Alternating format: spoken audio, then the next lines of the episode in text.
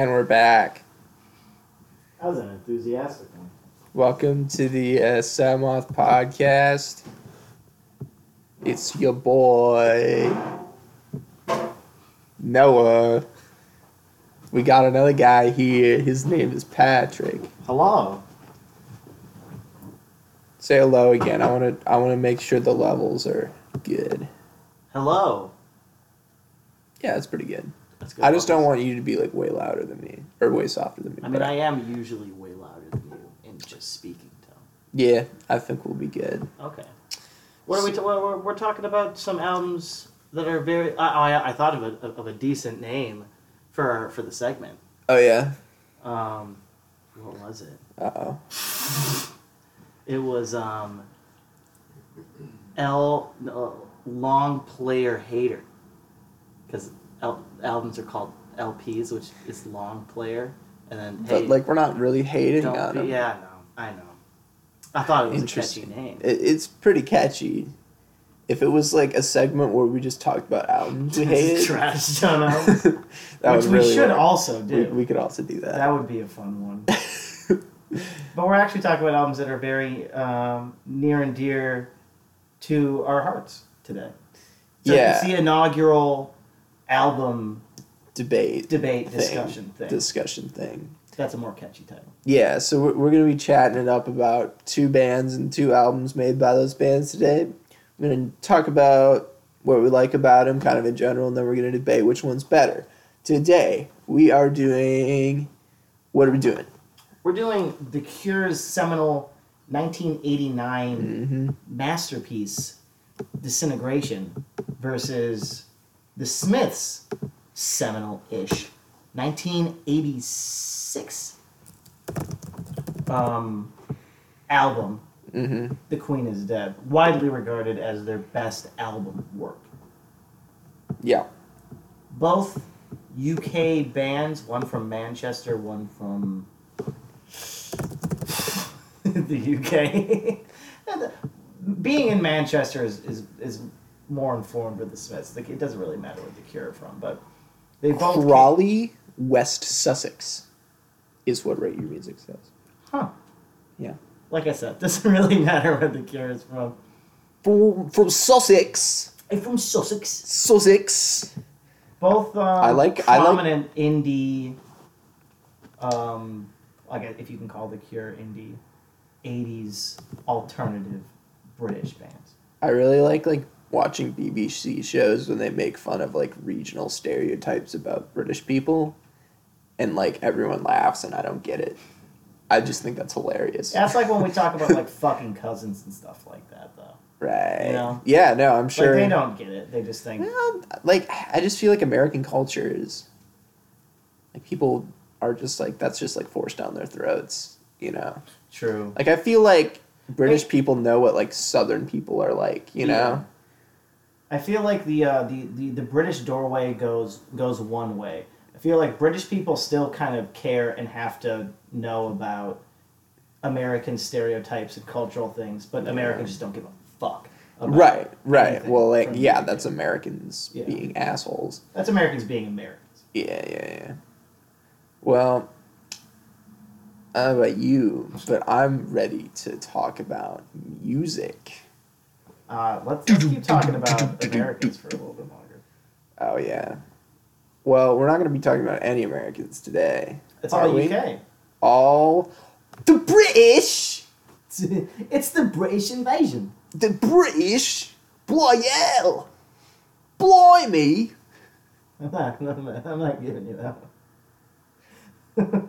you Do bloody wanker. Do the rest of it in that voice. What regional British accent is that? That's just like, I just think like a trashy British accent is the funniest kind. Yeah. Boy hell! You forgot to feed the baby! I don't know, I don't know if that is even an accent. Have you ever listened to like Mark E. Smith talk in real life? Yeah, he's pretty funny. He's the You- he's the guy like- from The Fall, the British band The Fall. Is he from Manchester? Uh, I think he is. The Man the Mancunian accent is very thick. Yeah. Yeah, It's a great accent. I think like thick, Tony. thick British accents are like pretty great. Not like I don't think like the high class ones suck. Yeah, I'd rather be like a working class. British Yeah, working class British accent, which is where the Smiths are heralded from, a very working class city yeah, in the UK. Not Really, very like- well musically known at the time that they came out, with the exception of Factory Records, called Manchester. yeah. Why don't we talk a little bit about the Smiths and The Queen is Dead? Oh yeah, we're gonna talk about the Queen is Dead first. Okay, Sure. so that sounds good. Yeah, let's talk about the Queen I, is I, Dead. I created a segue just for you. Okay, so- well, The Queen is Dead is an album by the Smiths. Um, it's their Don't mind me. fourth one, their fourth album. It's their So third they were album, well, they were very well known at the time. third kind of studio in- album. What one that I'm looking at here isn't a studio album. They came out with their debut in '83. The Smiths. the Smiths. Then they had Meat is Murder. Hate. What's hateful of Hollow? Hatful, Hateful Hollow is a compilation. Oh, it's like a singles compilation. Yeah, singles. It's listed as an album here. singles and B sides. Okay. My bad. Well, it's their third one of four. And their third LP of four. And um, I don't know. I don't know that much about the background of it, but I do know that like the Smiths were the Smiths were a famous band at this point in Britain and kind of internationally. A lot of the lyrics are kind of discussing their fame um, I think it's fair and kind say, of England in general, and in in a way that kind of precludes them being famous already. Yeah, I think it's fair to say that The Queen is Dead certainly has its fair share of self-referential or meta songs. Yeah, They, for that- sure. For sure. Uh, While they at, at the time they were they were big, they had top forty hits. Um, they weren't as big as they wanted to, or at least as Morrissey wanted to be. The Queen is Dead kind of set them, pushed them over that ed- edge. It was a, it was a pretty popular album Okay. in, in the UK. Um, it was there's I lost my train of thought. this is going well. I don't know. Do you have anything else to say with the background of it? Of, of the background of the Queen is Dead, it was recorded two years in between um, their last album, I think, because they had some spat with their record um, label, Rough Trade. Yeah. When to put it out, what singles to put out. So it was it was released later than it was initially recorded. And I'm floundering. No, I have nothing else to add. Yeah, I mean, other than that, I mean, it, it came out. There was not like some huge backstory to it, to like its songwriting. It was another. process. It was another. It was another Smiths album, and it has since been called their best, kind of. It's been called their best work, I think, mostly because it has some of their widely recognized fan favorites and best songs on Mhm. it, such as like "There's a Light That Never Goes Out," Right. "I Know It's Over," "Queen Is Dead," "Cemetery Gates." Yeah. NME, actually, Oh yeah. the uh, the famed and esteemed musical publication, NME, actually listed it as uh, the greatest album of all time in 2013. They So did. Just let that rattle around and just Let that sink in. let that sink in. Um, but yeah, let's talk about kind of the sound of the Queen is Dead and some songs that you like. I don't know. Um, the Queen is Dead is it's jangly, but it's I don't know I if it's call it a jangle. as jangly as previous Smiths. they were known for It's a kind of jangle pop Mhm. guitar style, but with the exception of a few songs here, that's not present as much on No, no it shows a lot more diversity Mhm. from guitarist Johnny Marr, yeah and that he can he can mix it up, but it, it definitely doesn't have as distinctive a sound throughout all of the tracks. I think It it's kinda mixes it's it like post punkier too. I think there's some like really like there's definitely like post punk. I think the opener Is is, That's of what I'm. yeah. That's specifically what I'm talking The about. opener The Queen is Dead Queen is, is Dead. very post punk. yeah. Um, and it's an excellent song. It's it's it's a it's a perfect opener. Mhm. A lot of people regarded it at, at the time as like the sequel to the UK to the Sex Pistols' "God Save the Queen." Because Mm-hmm. at the time, like at the time when punk initially dropped, the the UK radio and radio in general was cluttered with a lot of, of less than stellar, very commercialized bands. And people thought this was like a breath of fresh air railing against the Queen and all that. yeah. It's a really propulsive intro track. Um, it's it's got a, it's got a great and the lyrics are, are one of the, the many instances that show off Morrissey's capable humor, which I don't think he gets enough, enough credit for. He's he can be funny when he's not being an asshole. Right. Yeah, I mean It's it's yeah, it's a good song. I mean, it's it's hard to really as as 21 year old people in 2018 who have lived in Wisconsin their entire lives, it's hard to kind of really understand the historical context behind Yeah, what, what what they're talking about. But I, I don't think it's up. it's it's important not to underrate how politically significant what they're talking about is. It's Um, I think that is um, one of the. I won't say a. f- You could perceive it as a flaw, but a lot of what this album was railing against, or the the importance of this album, it doesn't carry on throughout. It doesn't have a groundbreaking sound, but a lot of the ideas and songs that were on it, and just the the Smiths themselves were a groundbreaking band, which is why I think it gets a lot of the cultural clout and the best album of all time accolades, Mhm. rather than the album as a cohesive whole itself. yeah. Which is something I can't say about uh, Disintegration, which is the, the other album. Right. Yeah, I think that's definitely going to kind of be one of my arguments in general is that in in favor of the Queen is Dead is that I th- I think this album is it says a lot more politically than Disintegration does. I disagree in that I think.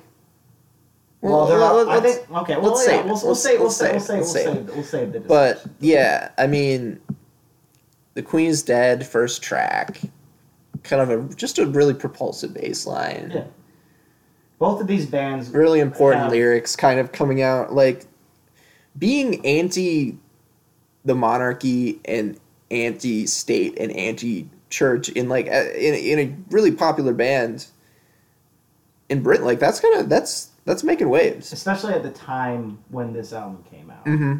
Which was a very propulsive and depressing time for especially working class UK. yeah um, yeah, they were making they were making some statements that, that people didn't talking about um, breaking into the Buckingham Palace, which was um, I think someone actually did that, which is what the song is about. yeah Um, Yeah. Also talking about cast, castrating um, the prince. I mean, there's a lot. There's a lot going on in the song lyrically, and it's but it, it it's pepper. It's not. I wouldn't say it's overly serious. I, I think the best line in the song is when Morrissey rhymes. It's a pretty famous line when he rhymes "rusty spanner" Mhm. with his pronunciation of piano as pianer. It's a pretty. It's it's it's and it, it, it sounds great. I mean, he's got a great voice, so it, it, he really works it. But I think um, the next track that it goes into, and I, I'm I won't I try not to get into my arguments yet, but frankly, Mr. Shankly, which is the next song, has kind of divided fans. really I, I from, from I, I never thought of it as a standout track No. it's just about the, This is one of the meta songs. it's about rough trade right Yeah. yeah It's about the owner of Rough Trade, basically them shilling themselves out with singles, and they you know they want Morrissey waxing on, you know how he he- he'd rather be famous than righteous or holy, even though he's kind of both at the same time. Mhm. He's putting out some preachy tracks. I mean, the Right. last album is called Meat is Murder. So I'd like to go down in musical history. yeah, yeah, Yeah. which you know, I guess he accomplished. And, and I mean, the song is the song is nice. It's it's it's a bouncy song. It's Yeah, a- I like- That's what you can say about. I it like- I like how like the verse kind of go like because it's like the they they refer to it. I don't know exactly what like British like traditional British music is like, but I read an interview where they refer to this and they refer to one of the other songs I think as like music hall. as like music hall and like oompa music. There, there. That's kind of the influence that's being taken here. But I love how like the bass line kind of like bounces, Yeah. and then like that, then he like, because it's like muted like upstroke chords, and then it like ends with like the big strum Yeah, each time. I think I don't know. I think it's a well written song. I. I think I think it's it's definitely an alright song. I I like the song personally. Yeah. Um, it's funny. I don't like the um, I don't know what I would call it, but the jarring like after the first chorus, like the you know what I'm talking about? Yeah. Don't care for that. Huh. I think it's a little jarring, and Okay. I, I don't really like the sound of it. But I think it's an alright song. I think my main problem with it is where it's positioned in the context of the album, which is the second track, right in between "The Queen Is Dead" and I the know. third track, which is probably the Smiths' best song in my opinion. I know it's Oh. over. Okay. Well, let's talk about our notes. We we should not talk about every single fucking song on this album. Okay, We don't because that's gonna take forever. But that's gonna take long. Uh, but yeah, if this is your favorite song, then let's definitely talk about it. Um, this one personally didn't stick out to me listening to this a number of times. It seems it's very dramatic and sad. Yeah. I yeah, think, yeah. but I guess as a song, I, I think the the Smiths have always been about two things for me because I think there's they wrote their songs not as a they wrote their songs as a band as a unit. Mostly it was Johnny Marr who wrote the songs, and then Morrissey would Mhm. come in and deliver his vocal lines and Yeah. melodies, which is not unlike uh, the way a lot of bands with the lead singer who just sings does things. But this is easily, I think, Morrissey's best vocal performance. Okay. album. I think it's, it's it's very dynamic, especially when he goes into his upper range at the end with a lot of, with a lot of pleas and, and, and crying and whatnot. And um, yeah, it, it's it's very um, I'm in high school and I'm sad, kind of dramatic. mm-hmm. Um, but I, th- I think I think it's of their more of the two more legitimately tender-ish songs on this album. The other one being "There's a Light That Never Goes Out." I definitely prefer this one. Nah, I like the light that never goes out more, for sure. I don't know. I think the lyrics, like, I don't know. I feel like, I just feel like it's a very general song. Yeah, I think the light that never goes out paints a picture in my mind better of a kind of narrative. I don't know. the narrative in "A Light That Never Goes Out" is interesting, Yeah. and it, it, it also incorporates a bit of Morrissey's dark humor with the, the, the double decker bus crashing into them. That's- Yeah, yeah, yeah, yeah. So That's uh, great. let, And- us and keep going. Oh, and it's it's it, it basically paints him, you know, being taken. It, it's it's it's such a high school song too, Yeah, especially with the line about um, because it's like not not taking him home because it's it's not his home, it's their home. Yeah, yeah, his yeah. parents' home. It's so dramatic. that's yeah. I don't know. That like hits me because like I just think that's a very teenage emotion to just like feel like oh no, it's it's over. Like I don't belong there anymore. Like my parents' house anymore. yeah, and being just like completely i don't know it's like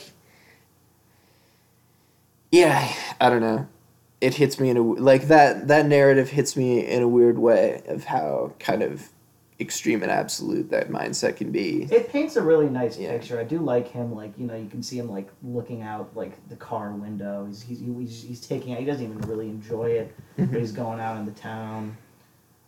It's it's it's definitely a more complete picture than I know it's over, which is really I mean it, it's it's definitely more somber in tone. But I think the emotional impact of that song Mm-hmm. trumps uh, "There's a Light That Never Goes Out." I think there's there's mainly because I said it's it's one of the stronger vocal performances on the album. He really puts his all into the latter part of the song specifically. I just like I don't know. It's uh, just so I, I just think the light that never goes out is just so like it's it's so dark.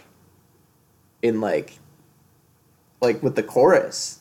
Like and, and they're just like, you know, they're just strumming Yeah, along. You got those synths going so over it. So dark.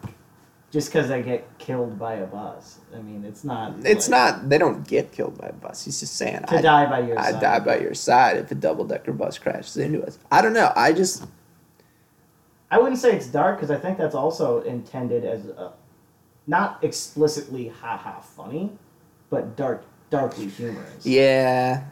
Like they are kind of Tongue in cheek. tongue in cheek capturing a mindset. There's also lines that I think are great. I mean, um, in I know it's over. I mean, the image of of soil, you know, Mhm. falling over your head. I think is is very. I, I'd say that song is darker.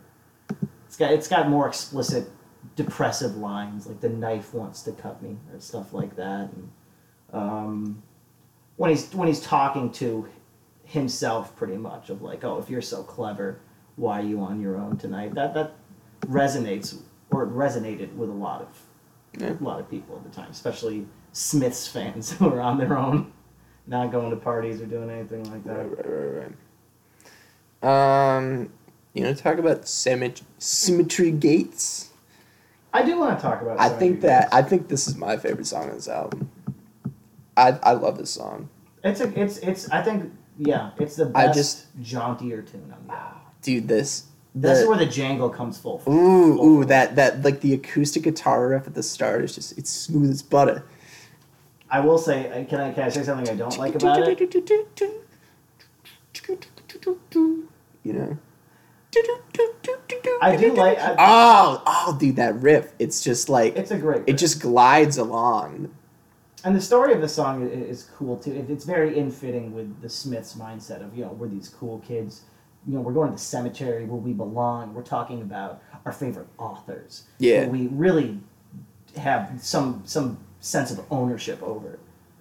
It, it, I it's, I think very- it's I think it's self conscious. it's A dreaded sunny day, yeah. so I meet you at the cemetery. Oh, it's completely self conscious. This is It- this is another kind of meta song because Mhm. he was at, at, at a time accused of, of, of plagiarism in some of his lines Mhm. earlier in the records, but which leads to a whole line about how plagiarism is, wrong because there's always someone with a big nose, you know.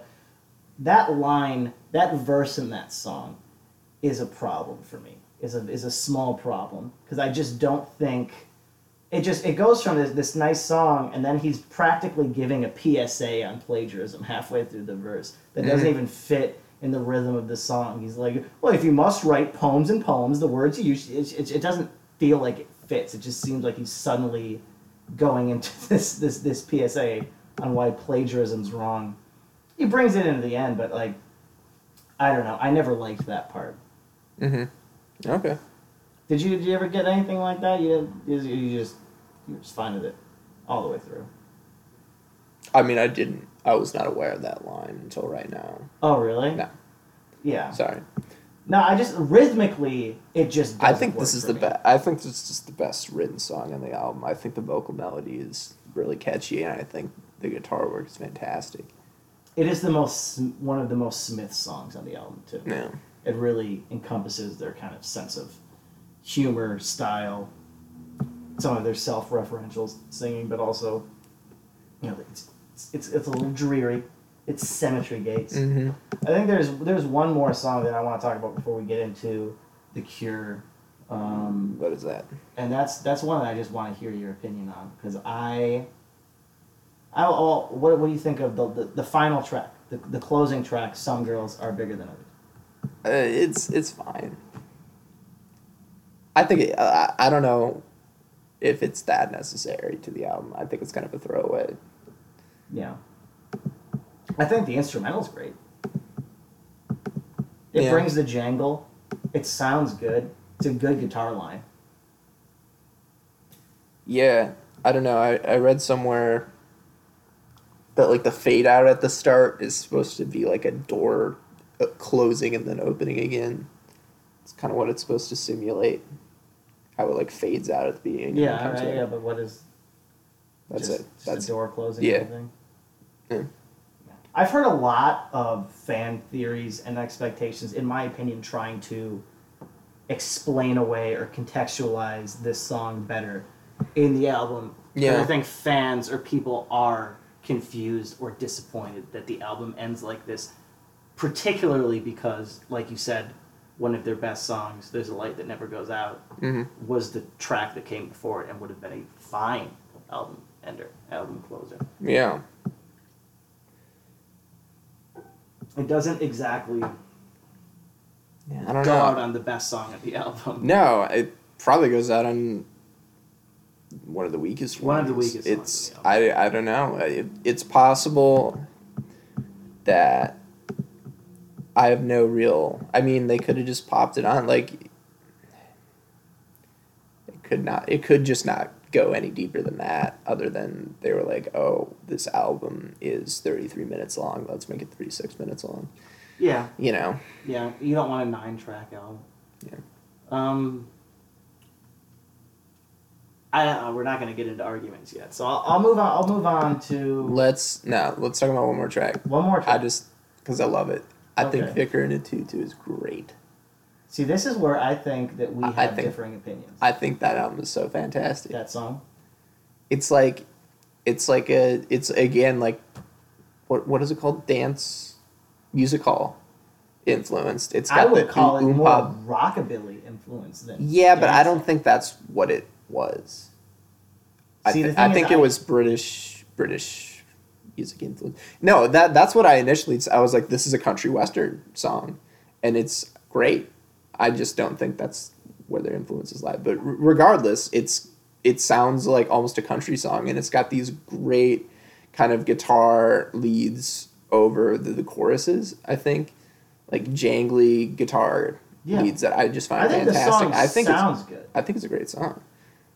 This is And one I of the, think the, the- the the cases lyric- that I, I think the, the, the, the process of the melodies and specifically lyrics being separated from the writing process um, gets to me more because I think it is a it is a good song and it has ideas in it that I think are, are, are very good.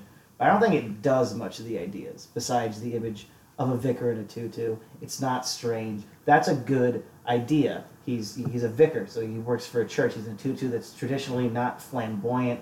You know, it's right as rain. It's not strange. That's a good idea. It doesn't build on it any more than that hmm. at all. It just goes about the same. Him sliding down a banister. Oh, look who you you know. I think it it could have done a lot more. And I think it's it's because of that. I think the song itself, the, the, the instrumental, is great. I just don't think Morrissey managed to write a cohesive or strong song around it. I disagree. How, why? I don't know. I don't. I don't need like some like complicated metaphor. It's a fucking good song.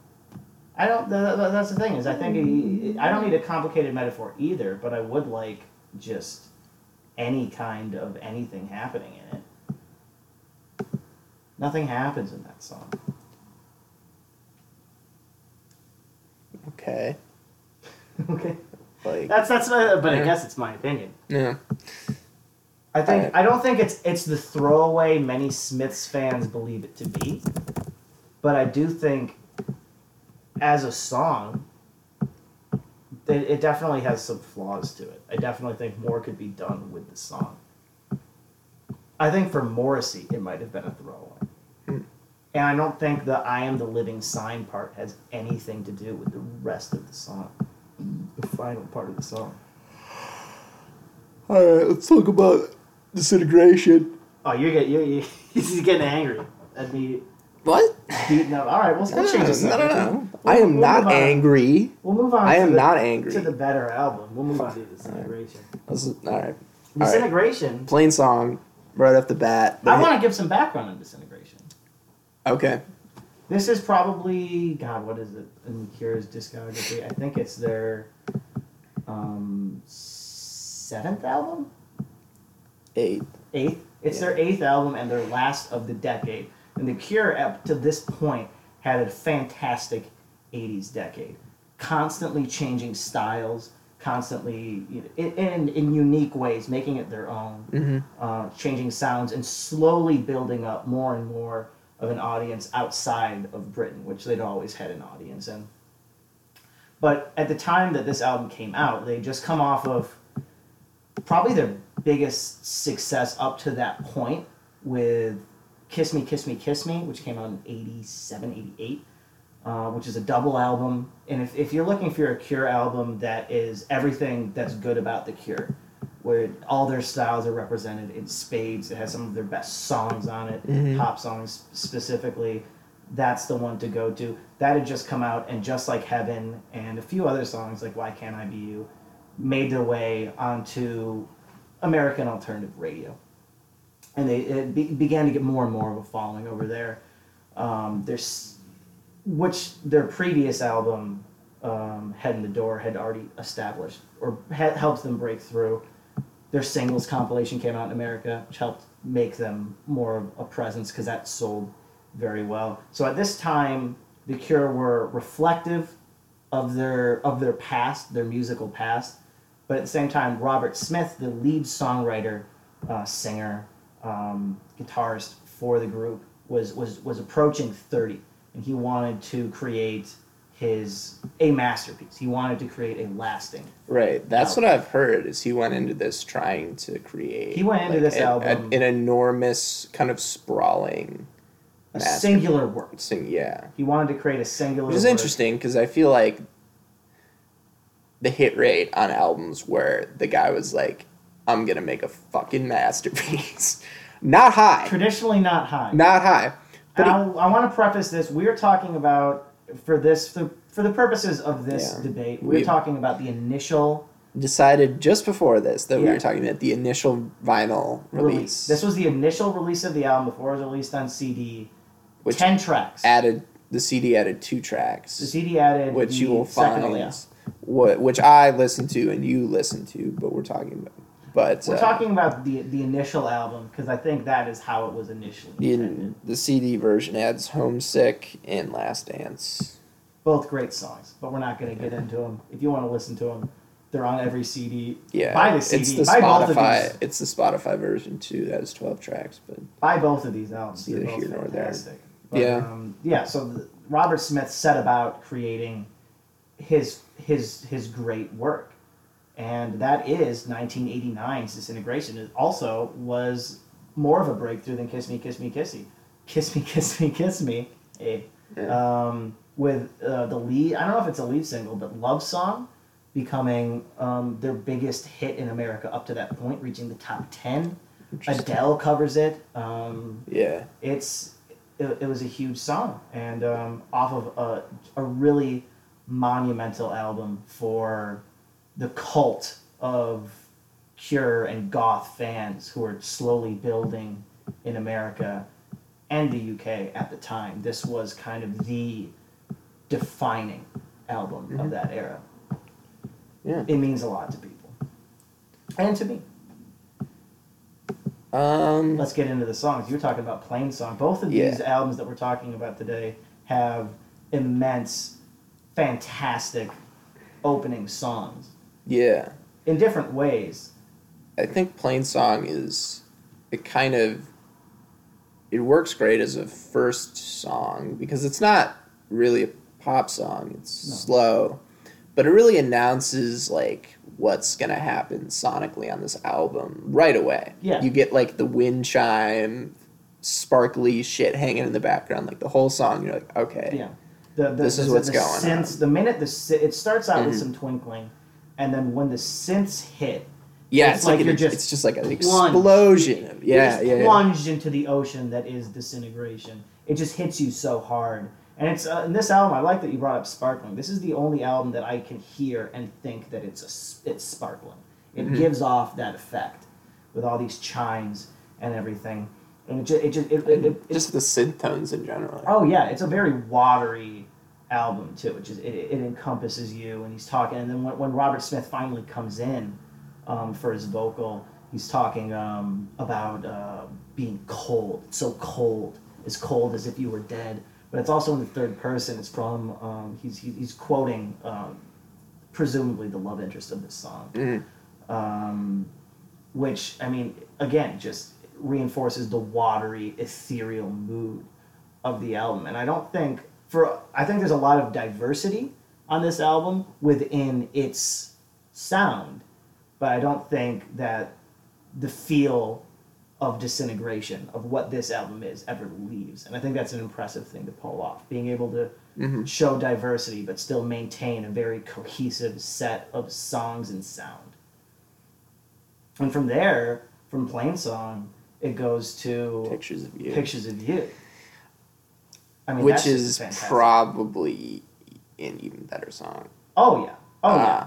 I just like how I don't know, like Plainsong, his kind of voice, Robert Smith's voice is It's it's there, but it's kind of it's really heavily affected and It's kind just of echo. it, yeah. it's echoed and yeah, it's very spacey, so it, it doesn't really come through the mix and.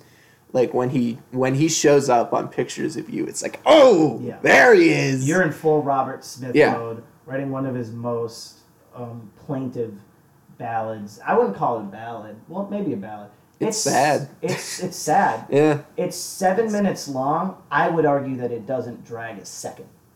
I think no, every one of those minutes is, is, is utilized. no. No, you disagree.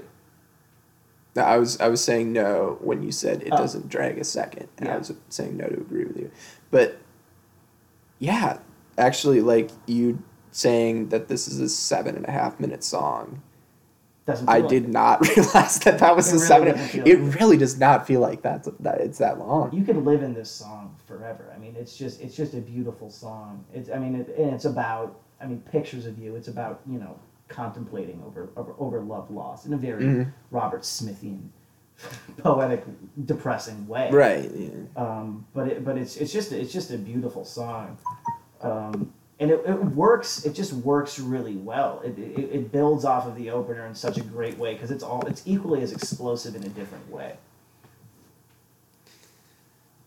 And the hits just don't stop coming. I've been looking so long at these pictures of you that I almost believe that they're real. I've been looking I've been so long living at these so pictures of long you. at these pictures of you. They I almost believe that these pictures are all I can feel. That's damn good. That's damn. That's good. damn good writing. Robert Smith is an underrated lyricist, while I think Morrissey might be a slightly overrated one. That, Yeah, that might not okay, be fair to say. We'll get into that. We'll get we'll, We'll get, get into that. But from but, uh, some more some more songs that I want to talk about. Closedown is, is I think it's a very good song, but I, I want to gloss over that. I want to get to, into the fourth track, which is Love Song, which is Yeah. the biggest hit off of this album. And I think this shows a good level of diversity in the mood of the album, and because this song Love song rips, dude. it rips. It doesn't sound like the rest of it, it's No. heavy, but it does, it's more guitar. it's very. It's a unique song on this album. It is sure. a unique song on this album, but Those it still synths, feels like that synth tone is like so dark, Yeah. but and that but sensual. You know, it's like it's it's a love song for sure. yeah, he wrote it as Like- a as a wedding present for his wife, Uh, which is which that, that I mean that's true. But what I like about it is it, it's a love song and it's genuine. It's it's a genuine love song, but it's it's it's Robert Smith's version of a genuine love song. It Mhm. still feels like he's being sentenced to something. Like you know, I I will always love you. He still manages it to make it feel mournful. You know, like he's losing everything else that could be, but he's he's giving it up mhm. for for this love, and it's it's it's it's a powerful song. And you're right, it rips. The guitars on this on this are The way that he- shred. kind of takes all like there's kind of like three completely different riffs. There's the kind of smooth synth riff, and then there's like the the string section Yeah. synth riff, and then there's the guitar riff, and they all like interlock and uninterlock throughout the song, and it's just like it's done so well. The solo is magnificent. It's Mm-hmm. fantastic. It it it it's just it's it may be up until the I mean like people point to Just Like Heaven, Justifiably, or Friday I'm in Love, but I think this might be, if you can call it a pop song, one of The Cure's most perfect pop songs. I think Mhm. it's perfectly executed. I, it's a it's def- it's a perfect song. It's a perfect for song. sure. Um, and from there, I, I mean, there's only a few more tracks that I want to really get into. Um, Mhm. then it, it is the next one because we're skipping over Last Dance because that's Yeah, a bonus yeah. track, and this is another song that I think shows the diversity of this album while still maintaining the tone, and it's a unique song, Lullaby. Lullaby's good. Yeah. Lullaby is a fantastic song. It's basically the narrative of him being in bed, being scared and eaten by a monster creature with candy striped legs, Yeah, yeah.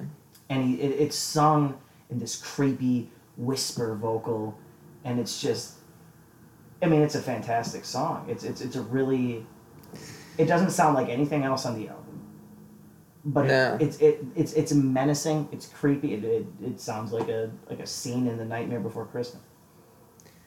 I always think that, um, like again, like the string synth pad on this one, like that riff.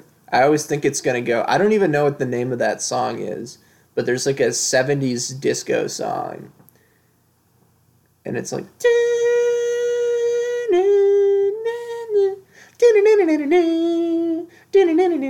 I always think it's gonna turn into that song. I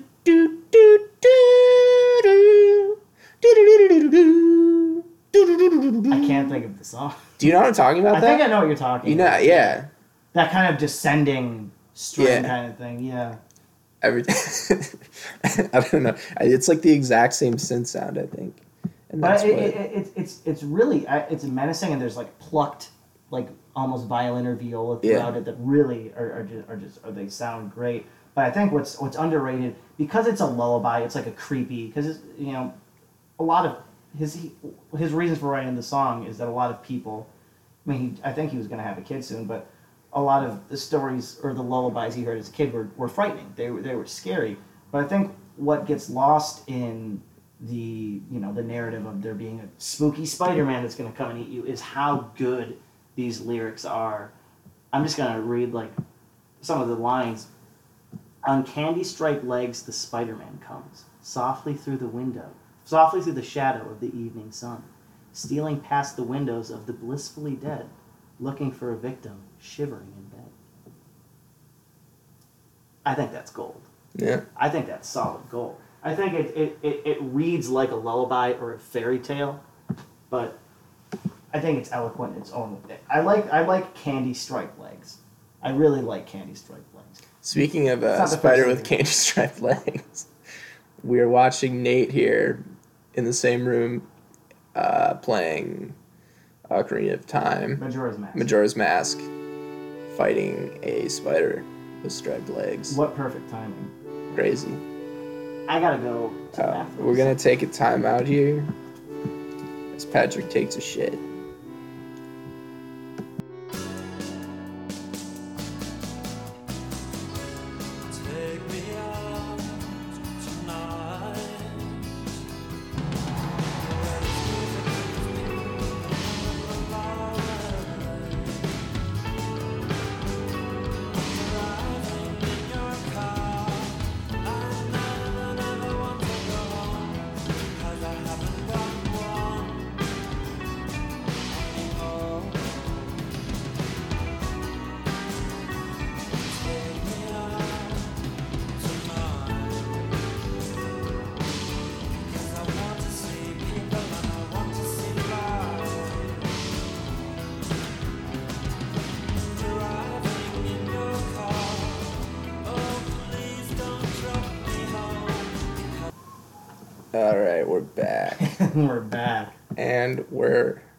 Back. So I've gushed about my favorite songs on this album, or, or some of the ones that I wanted to talk about, but of the ones that I haven't already brought up, are there any that you that you wanted to, to bring up? Um,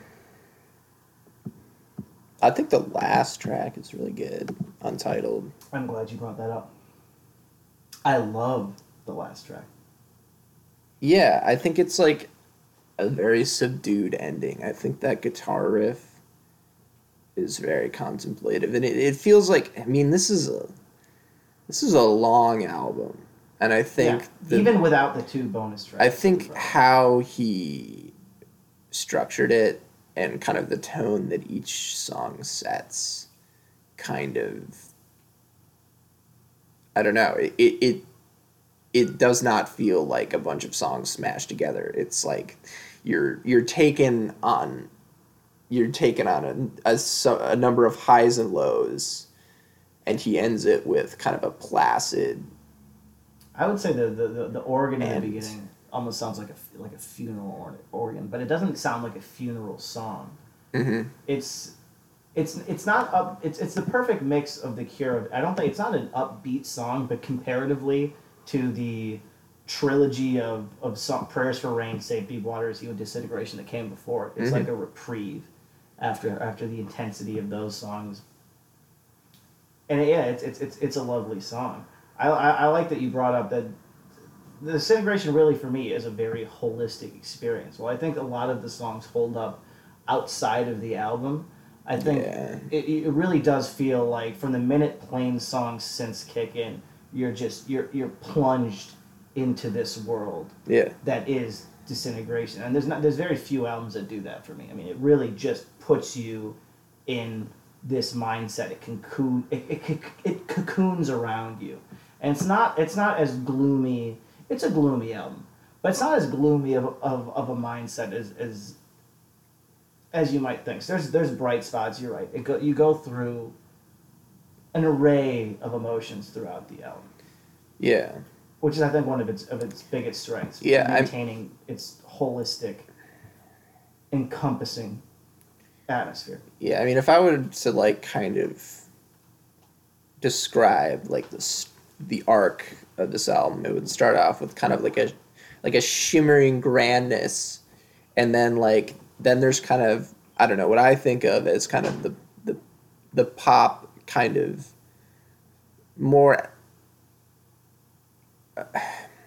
like more emotionally active and like more up more up tempo energetic pop songs of like closed town love song. love's town closed down love song and lullaby Yeah. and then it kind of descends into this like malaise of Oh yeah. of darkness and gloom Which is reminiscent. and then kind of you different- kind of come out of it right at the end with untitled untitled. Yeah. It, Yeah. it really it, it brings you out of it, but it, it, it's not like a, you know, it could end with disintegration, but I, I like that it ends with untitled with, Mhm. with a very it's a it's a somber, more subdued track. Mhm. that just kind of blissfully you sail you sail out of it and you just you just feel good after this album is, is over you just you just you just feel you that maybe you don't feel good but you feel something I, you Mhm. really do. I every time I listen to it I've been listening to it a lot in preparation for this. Every time after Untitled I you know I, I, I feel something. And it, whether Yeah. it's good it, it amplifies whatever mood I'm in. You can listen to it in a variety of different moods not just when you're bummed out. And it you know it, it, it works with you. It's a great album. All right. But we're not here to just talk about not- two great albums. Yeah, so now we're gonna transition. Let's let's transition into discussing which we think is better. I don't know if we've See, actually. was, you know you didn't ex- have to just explicitly say that we're going to transition i was about to you know drop a drop a sick you know non-verbal transition no, but I I don't think we've said like which side we're on. oh Yeah, i think it should be evident by how much i've just gushed over right. disintegration So Patrick is gonna argue that disintegration is better. I'm gonna argue that the Queen is Dead is better. Um, and that's all you need to know, I guess. Um, That is all you need to know. I'm gonna start this out. No, Yeah. disintegration's better. It's just, it's just, it's a better album. And I'm not saying that there aren't great songs Mhm. on this, but as an album, as an album works, Queen is Dead is merely a great collection of a lot of, but not all, great songs. While I think Disintegration is a holistic work mhm. that flows much better and has a lot more to say. Okay. and envelops Well, you okay, in, in there- a consistent sound. There's a lot of things that were just claimed there. Yeah. so I'm going to address them as well as I can one by one. I think a large claim that you just made there is that like the cure like disintegration is like more of a like a work. It's more of a single thing. And I would agree with that. I think it is, but I don't think it's far more of, of I, I, I think the Queen is Dead is more of a cohesive thing than you're giving it credit for. I think what Morrissey's talking about, especially kind of all uh, is kind of all explores where the Smiths are at that point with their politics and their kind of in their fame and their kind of self-referential knowledge of their own public personas.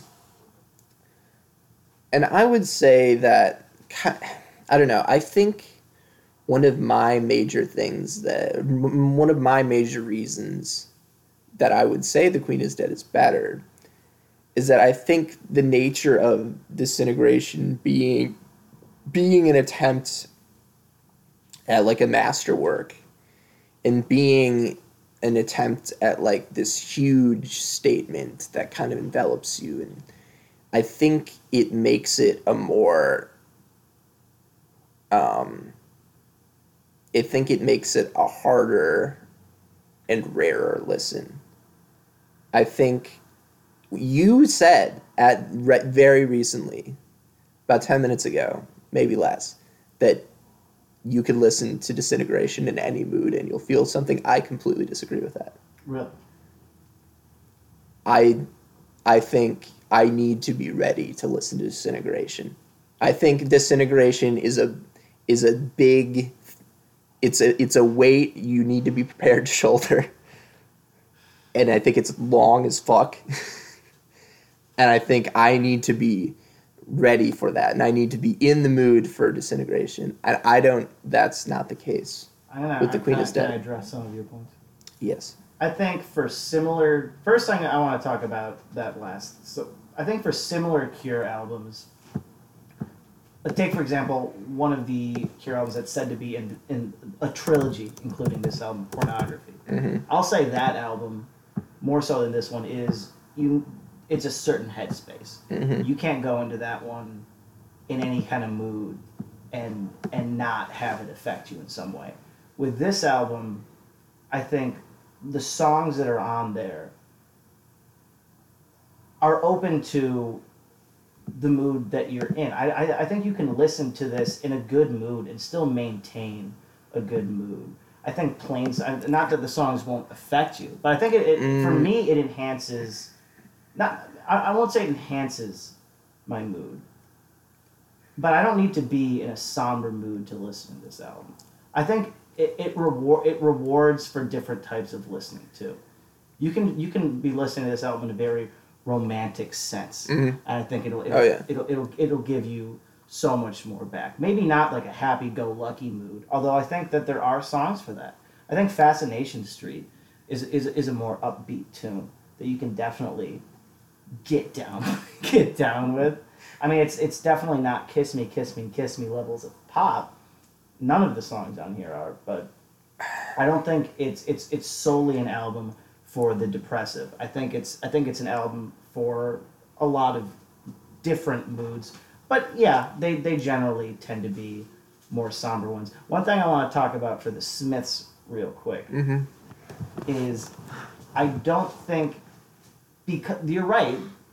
There are a lot of more meta songs on on that album, but uh, what what you bring up is the Smiths' politics a lot.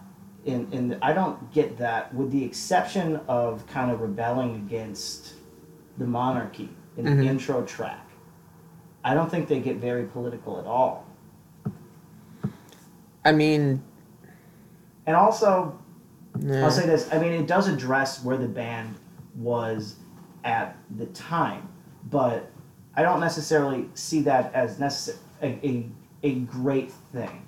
It's a it's a little self centered in take the boy with the thorn inside for example. The whole song is about how they're misunderstood by British radio. You know, Right. how can they hear me say these words but still they don't believe me? That kind of thing. I think if you're invested in the Smiths and you're invested in in you know their mystique, their popularity, yes, you're gonna love these songs. You're gonna get a lot back in this album. Right. But if you're not invested in the Smiths, a you're not gonna pick up on this, and you're not gonna read into the words, and then the songs simply become just you know good, not exceptional. Um, rock song. it's it's a good point that yeah that You the, don't the to cure is leaving room for you Put You don't- yeah the smiths often not yeah no i'll i'll agree with that I want to hear. Well, what do you what do you think is more explicitly political about this album? About the Queen is dead. well i i well i think i think Vicar in tutu is clearly political i think But like I said, I don't. Th- I think it, it puts out the the idea of it being political, Mhm. but it doesn't elaborate it on it in any sense of the word. no but i i making fun of organized religion is inherently political Yeah. I think that happens many times on this album. Um, yeah, I, I guess there there are a lot of of gloomy, emotional kind of feelings based. I will call them songs on album, and more than I, I guess my initial claim of this being a very political album. Yeah. I mean, I would I would say that it is more Discusses, feelings based but- than that. Yeah, but I, Than- I than guess political. Because the biggest songs on here tend to be. I mean, the two biggest songs on here are "There Is a Light" and I, you know, um, I know it's over, and those are their most, their two biggest feelings, e songs. I don't know though. I I think that a lot of what they're like what they're talking about in like Big Mouth Strikes Again, Franklin like they're they're talking about they're talking about themselves, but it's still like it's still political in the way that they're kind of like you have to kind of understand it in the context of what Morrissey's talking about being like kind of a contrarian. Was Yeah. was he openly homosexual at the time? He is not homosexual, and he was not openly homosexual. He was asexual, oh. Oh yeah. which also is a little contradictory. Maybe not with this album, kind of with this album, but more Smith's songs as a whole. Because it would be a lie to say that a lot of Smith's songs are strictly asexual. Right. Yeah, I mean, I don't know. I just think there's a lot of. I, I, I think there's a lot being said in, in a lot of these songs in, in like a in a concrete literal way. And I think it's going to change people's opinions on the monarchy, um, religion, the media, in ways that disintegration is is obviously not addressing. Well, what I what I have a problem with is you saying it's going to change anyone's opinion on anything regarding those specific topics. Do you? I don't think listening to Vicar and a Tutu hmm is going to make the average person change their opinion on organized religion. I don't think most people Mm. know what a vicar is. Well, I don't think people listening to "The Queen Is Dead," with the exception, if you if you you know of, of, of the, the song title, are going to change their opinion on the monarchy because that song doesn't really have to do with the failings of the monarchy. It's not about that. It's more of a story song. He's breaking into the Buckingham Palace. He can. No, no, Has the world changed or has he changed? I mean, like it's it's it's more centered on Morrissey than it is the general idea of the British monarchy. Uh, I, I don't know. I, I don't know if I disagree. I agree with that. I think it's it's very. I mean, it's it's it's treating it in like kind of a like it like a sarcastic, cheeky way, but like he's pretty clearly he's taking taking the these symbols and and disrespecting them. He's tearing them down. Yeah. Yeah. But I don't know. I think, I think, removed from this context, you can you can say, this is these, like these politics aren't particularly important or even relevant now, but in 1986 in Britain, I think these were pretty big statements to make, and I think they absolutely I, I just, changed a yeah. lot of people's perceptions of the world. A lot of kids in Britain. I think you're forgetting what came out not ten years earlier. That Are you talking about punk? talking about punk specifically, the song Yeah. that this is a sequel to, in, in, in I a lot under- of people's minds, God Save the Queen. I don't think these are new or radical statements to Okay. be making, Yeah. especially because of the advent of punk. And they're explicitly, you know, non-authoritarian in Britain, non, you know, monarchy stances. He just happens to put them in a very less. I mean, he does talk about, um, you know, hanging the uh, the queen, or very lowness with her head in a sling. I mean, that that's that's a pretty powerful line. But he's not calling it a fascist regime or anything like that. I think punk changed more people's opinions because punk was more of a cultural movement. This the Smiths were always a cult band, and I think while they did, for sure, influence people's on not only this but vegetarianism with their last album, "Meat Is Murder." Sexuality is a big thing in their lyrics, but I think what it influenced more and why more people at the time listened to the Smiths is because of their outsider status, because of their the loneliness emitted in a lot of their songs that people connected to. Hmm. Not that they were a miserable miserablest band, but I think people tended to connect more with that than their political side, which I think a lot of fans simply tolerated. Okay. Well, thanks for speaking for all Smiths fans there, Patrick. But uh, You're welcome. You're welcome. but I'm gonna say I'll hashtag do it not, again. hashtag not all Smiths fans. All right. Um, I'm trying to I'm trying to talk about Smiths fans of the time. Yeah. No. I. I yeah. These are all good points. Um, What I want to talk about, and I, I, I know you've seen, uh, you, you, you, I, I was going to bring this up, is in the 10 songs on The Cure's Disintegration, I don't think we have a dud in there. I don't think there's a single dud. I think every one of those songs has a case. I think some are better than others, hmm but I don't think there's a song that I think is explicitly weak, which I can't say of The Queen is Dead. Yeah. I'll gi- I'll give you a few. I mean, we we've already talked about. it. You've already said some girls are big. I want to talk about some girls are bigger than others. It. I. I. I don't know. It doesn't bother me that it's not. It's just kind of a throwaway at the end. If it was right in the middle of the album, it might bother me more. And but that- it is. It's kind of become that thing at the end of the album. It's like, oh, okay. Yeah, I don't know. But it's a full length song. It's not like a Mhm. Your Majesty at the end of Abbey Road. It's it's a full length song, and I'm glad you brought up album structure. That's something I don't think that the Queen is Dead has in spades. I Mhm. think it could. I think there are some songs that are placed borderline strangely. I think, frankly, Mr. Shankly does not belong as the second track. Mhm. I think it would make so much more sense to have Queen is Dead, I Know It's Over, and Never Had No One Ever, even though I don't even like that song.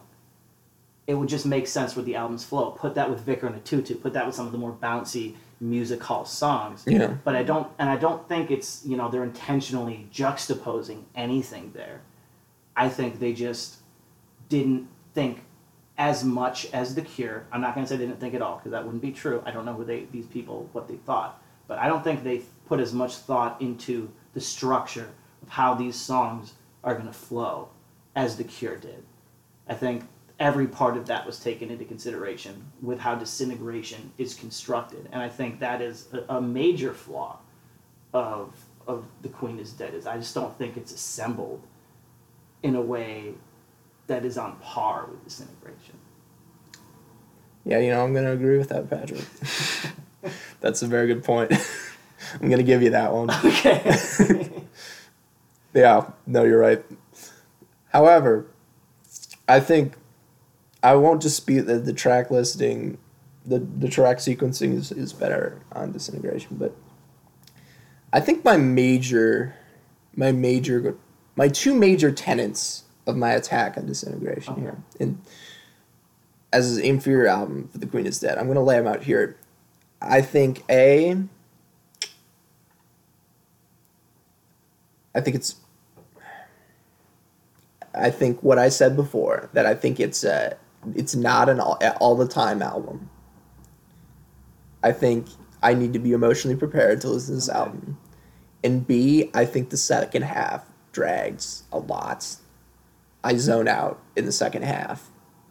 I think and given I've only listened to the 1 hour 15 minute version instead of the approximately 1 hour version yeah. but the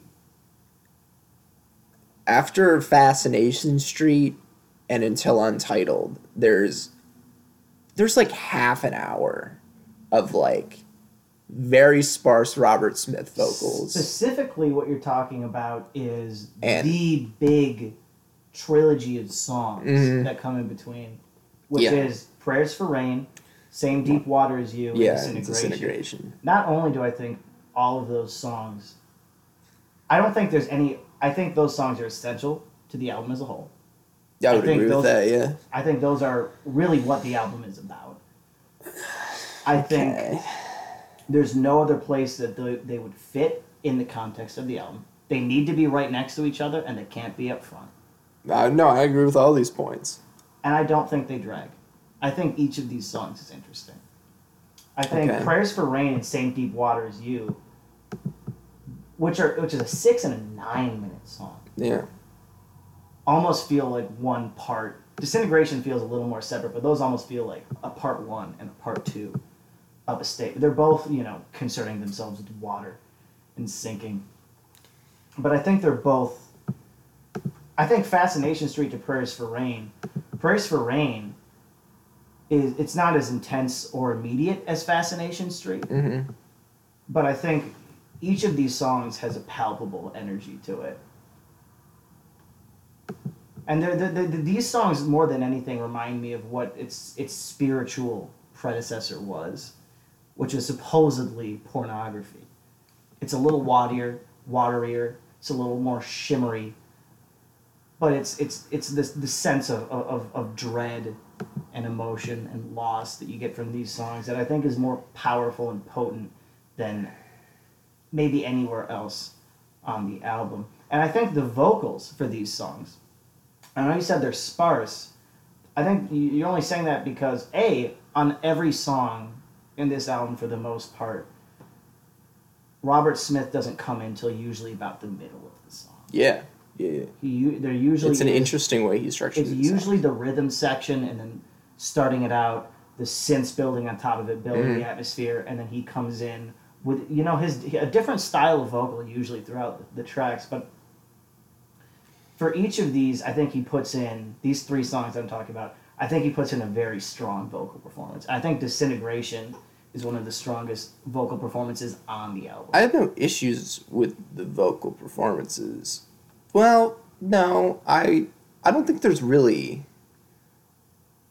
I don't think there's particularly strong melodies on these tracks.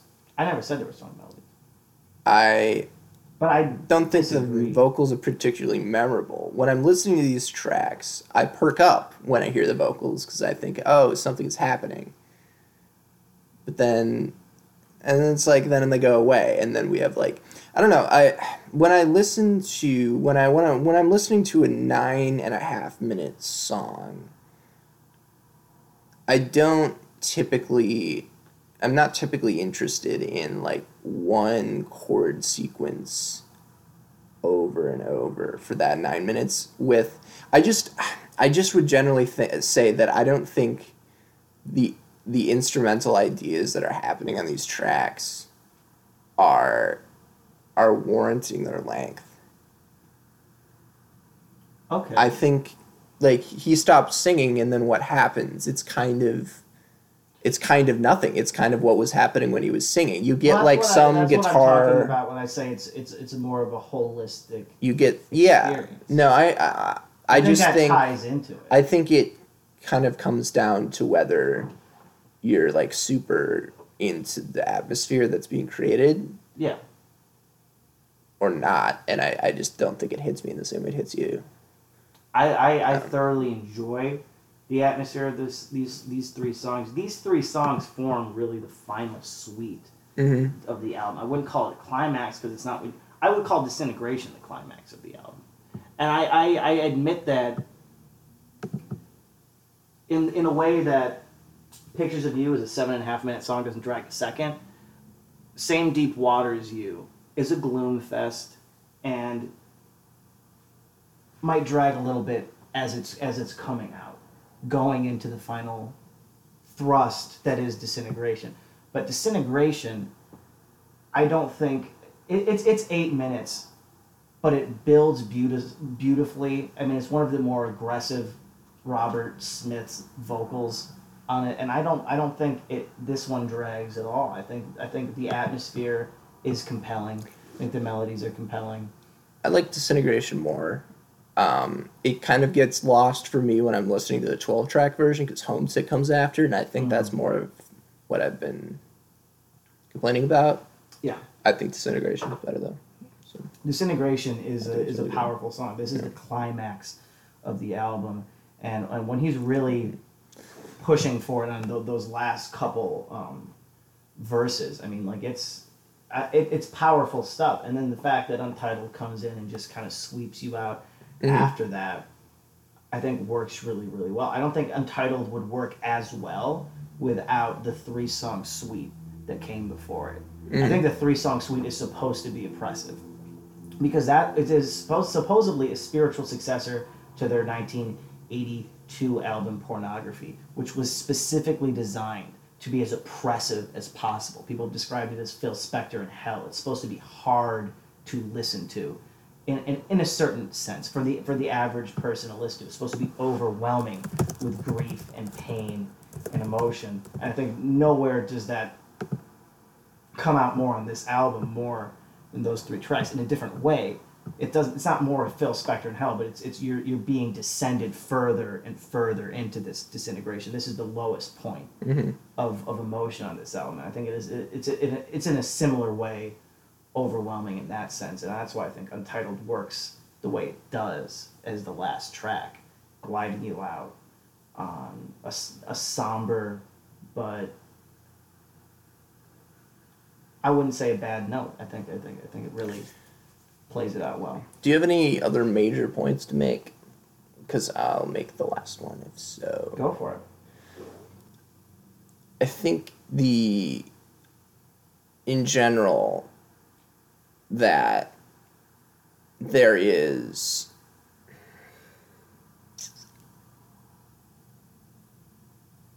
I don't know, I guess more prominent guitar work on The Queen is Dead. I think Johnny Marr is bringing more to the table in terms of riffs than is happening on Disintegration. I think there are more riffs that stick out in my mind on The Queen is Dead compared to Disintegration, which is very. It's a lot of synths and it's a lot of mood.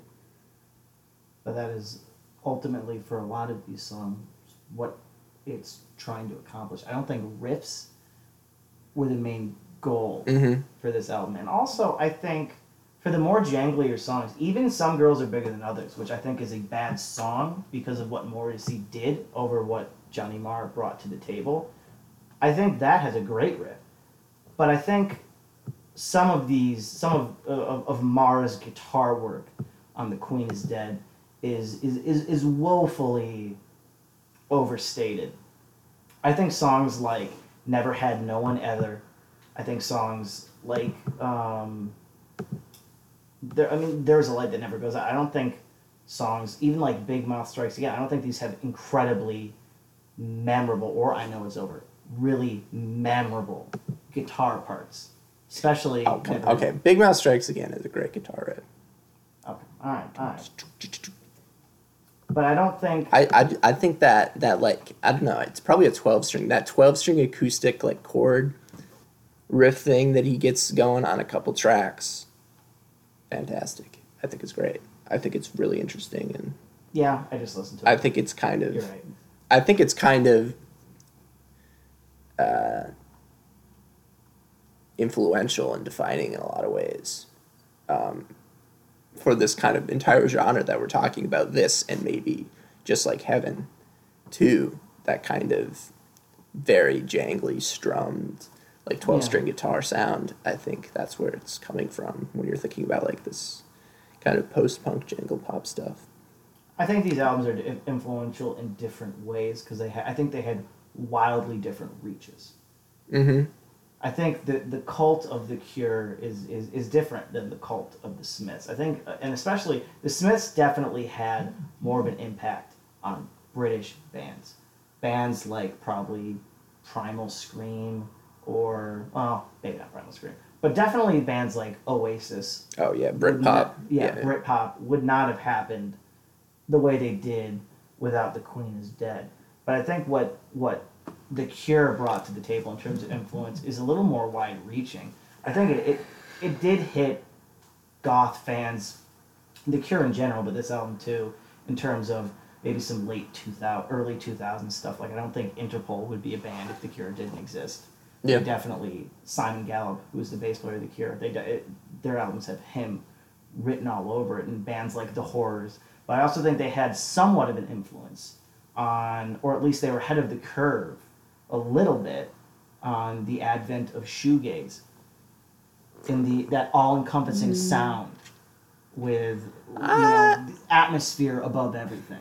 I'm not saying they're a shoegaze band. I don't know if the Cure had a huge influence on. Shoegaze. I didn't shoegaze. say that. I'm gonna, I- I I'm gonna push back on that a little bit. I think they had. I don't. I didn't say they were a huge influence because shoegaze was already starting by the time this album came out. They had My Bloody Valentine already released. Isn't anything. Galaxie 500. I mean, I, I like I understand like the, the Cure existed for like way before shoegaze. So like Yeah, I understand how think- you could say they that, think but I don't know if that's of the true. curve on a lot of things with this album too. I think it had a it, didn't have the same influence on, you know, basic rock and roll bands. I think, you know, influencing Oasis. I mean, great, fantastic. You know, it is weird. To th- this. It is weird to think about when this album came out. 1986 versus 1989. Wh- When Disintegration came out Disintegration. specifically, Yeah. because like music is was kind of moving on Yeah. in a lot of ways from that from from goth This from is something I've goth always rock. liked about The Cure is that they've never really adhered to any movement or fashion. They are Mm-hmm. labeled as goth, but they were just playing the music that they wanted to play, and they continued to play that music. Friday I'm in Love, which many people think is an 80s song. That song came out in 92. yeah The Cure have always played their music the way they want to play it, or Robert Smith wants to play it. They're individuals. They've always been The Cure, and I think that that's really. I mean, obviously the Smiths haven't been around long enough to see where that would have, you know, how they would have gone, but The Cure just are just true originals, I think, and I think this album is is, is one of them. Uh, last thing i'm going to say about the smiths is that i think the smiths are uh, massively influential. I think morrissey as a lead singer and i think their aesthetic in general in their kind of refusal to or or interest in kind of subverting macho You don't think The Cure did similar things? paradigms in rock no I wouldn't call. I'm not going to call the Cure macho, but I don't think I think the Cure very much um, kind of were along the lines of kind of this I don't know when you think of like oh like really sad post punk, it's like oh the Cure. You know, I don't I don't think the Cure were. Like I have nothing wrong with the Cure's. I, I don't think any, there's anything wrong with the Cure's aesthetic. I'm I'm saying I don't think they were like they were saying anything or like subverting anything in a very strong way by what they were doing. I think the Smiths were absolutely doing that. The Smiths had like flowers and shit on their stage, and Morrissey's swinging around fucking celery and shit. I, I- think Morrissey as a performer was a totally on what he said. He, I mean, supposedly asexual. A lot of he's he's gyrating. A lot of his movements and stage persona were in you know indebted to desexual. And mm-hmm. also, I don't think him flinging around flowers on stage is again necessarily groundbreaking. I mean, look at David Bowie a decade earlier doing a lot of the same things you're talking about him doing. Look at glam rock a decade earlier, which Morrissey's indebted to. A lot of his favorite bands were glam rock bands. Look at Iggy Pop, although he's admittedly more macho. I don't think necessarily just having flowers. I admit him being asexual, not giving into drugs, not you know Mhm. going with groupies is is one thing. But a the band did get into drugs. Their bassist was a heroin addict. They, they, they weren't they. Okay, I well I'm not I'm not I, I don't know how, how much that They tried. invalidates my claim that I think really they wanted to subvert, and they tried to subvert a lot of rock tropes. Mhm. But I don't think they successfully did it in a groundbreaking way. I think yes, they were, but it also yeah, look at They look did at, it in a very at the music scene way. at the time. They did it in a very visible Look at the music scene, especially in Britain at the time. Mhm. I would struggle to call it a very masculine scene. This is the time of big hair, Right. effeminate males. I mean, this is this. I don't think the Smiths were doing any more than the Human League or Culture Club. Whew, okay, well I can't To I can't go there. Yeah, I can't agree with that. you can't but- agree with that. I think No. Culture Club did more to the the, the rock group with the you know I yeah I, I don't think that they were as groundbreaking. I think they definitely had an influence. But is this is this is this a new influence? Is this an influence that you know? It's not like they were surrounded by Bruce Springsteen at the time. They Mhm. were they were in the UK, which was in heavy into new wave at the time Yeah. which is very feminine. I don't think they were breaking as much mold as you think they were. Okay. Well, I think that about brings it to the end. We're about an hour twenty in. so Ooh, man, yeah. Well, we started out rocky, but I think we really got into. I think we did. I think that was really good. All right, yeah. Not to toot our own horns, uh, Uh, but now it's time for how we're always going to end it. With Nate, is Nate gonna have is Nate gonna have to be here every time we do this to listen to every single one of these? yes. So, Nate, which album do you think, based on our discussion, yeah, Nate has not listened to either of these. I'm assuming. just based on the discussion, yeah. One, the album battle? Is it The Cure's Disintegration or is it The Smiths' The Queen's Dead? Cure. Oh!